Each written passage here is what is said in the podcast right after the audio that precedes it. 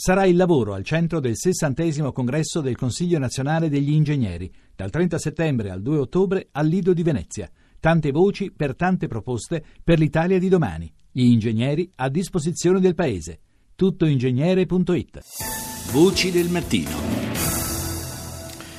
A Bruxelles, nella Commissione europea, c'è preoccupazione per eh, la mancanza di progressi nell'applicazione delle misure per il contrasto della diffusione della xylella in Puglia. Lo ha annunciato, lo ricorderete, ai nostri microfoni nei giorni scorsi il portavoce della Commissione europea per i temi dell'ambiente e della salute, Enrico Brivio.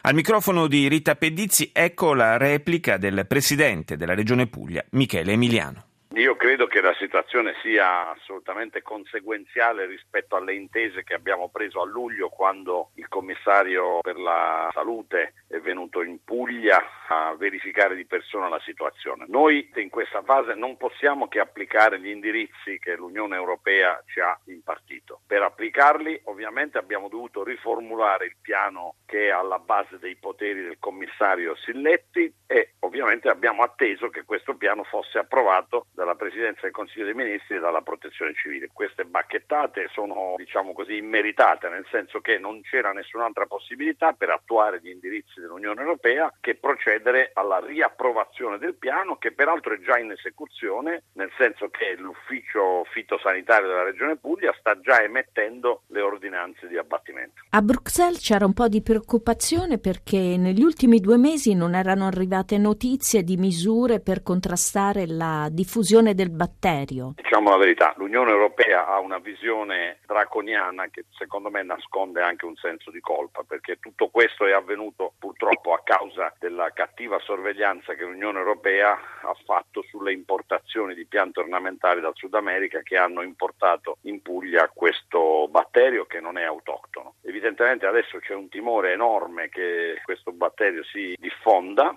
e si chiede alla Puglia di applicare in modo durissimo su alberi secolari le normali procedure di espianto che ovviamente quando sono su una pianta di kiwi o su un albero di diversa identità non sono di per sé una tragedia. Per noi l'abbattimento di questi alberi equivale praticamente all'uccisione di un essere vivente che per noi è un compagno storico di vita. Però in questo momento non ci sono alternative, nel senso che se la Puglia non accetta questa sanzione così dura e noi l'abbiamo accettata sin da luglio e l'Italia intera che che rischia da parte dei Paesi membri l'adozione di misure di autotutela che eh, potrebbero mettere tutta l'agricoltura italiana in una gravissima crisi. Quindi diciamo la verità, i pugliesi stanno subendo questa tragedia anche eh, in una vicenda dal punto di vista amministrativo che assomiglia molto ad una pressione perché se non accettiamo queste misure che non è detto che siano poi efficaci contro la malattia rischiamo di mettere a rischio tutta l'Italia. Il nuovo piano prevede l'estirpazione di circa 3 3100 ulivi. È un'estirpazione pesante perché noi dobbiamo estirpare attorno agli alberi che abbiamo rilevato essere infetti, nel raggio di 100 metri dobbiamo estirpare piante sane. E questo ovviamente è pesantissimo, però ovviamente noi lo faremo e lo stiamo facendo inserendo nelle ordinanze di abbattimento i risarcimenti per eh, gli agricoltori che subiscono questo danno senza colpa. Ai nostri microfoni il portavoce della Commissione europea per i temi dell'ambiente ha detto che nella zona del Salento si possono adottare misure meno drastiche. Nell'area infetta, eh, quella ormai definitivamente compromessa, stiamo studiando e abbiamo chiesto la possibilità all'Unione Europea di consentire anche i reimpianti delle piante, perché stiamo rilevando che alcune specie potrebbero essere resistenti al batterio e peraltro quindi questa zona infetta diventa una specie di laboratorio sia per testare i cultivar resistenti, sia anche per testare le cure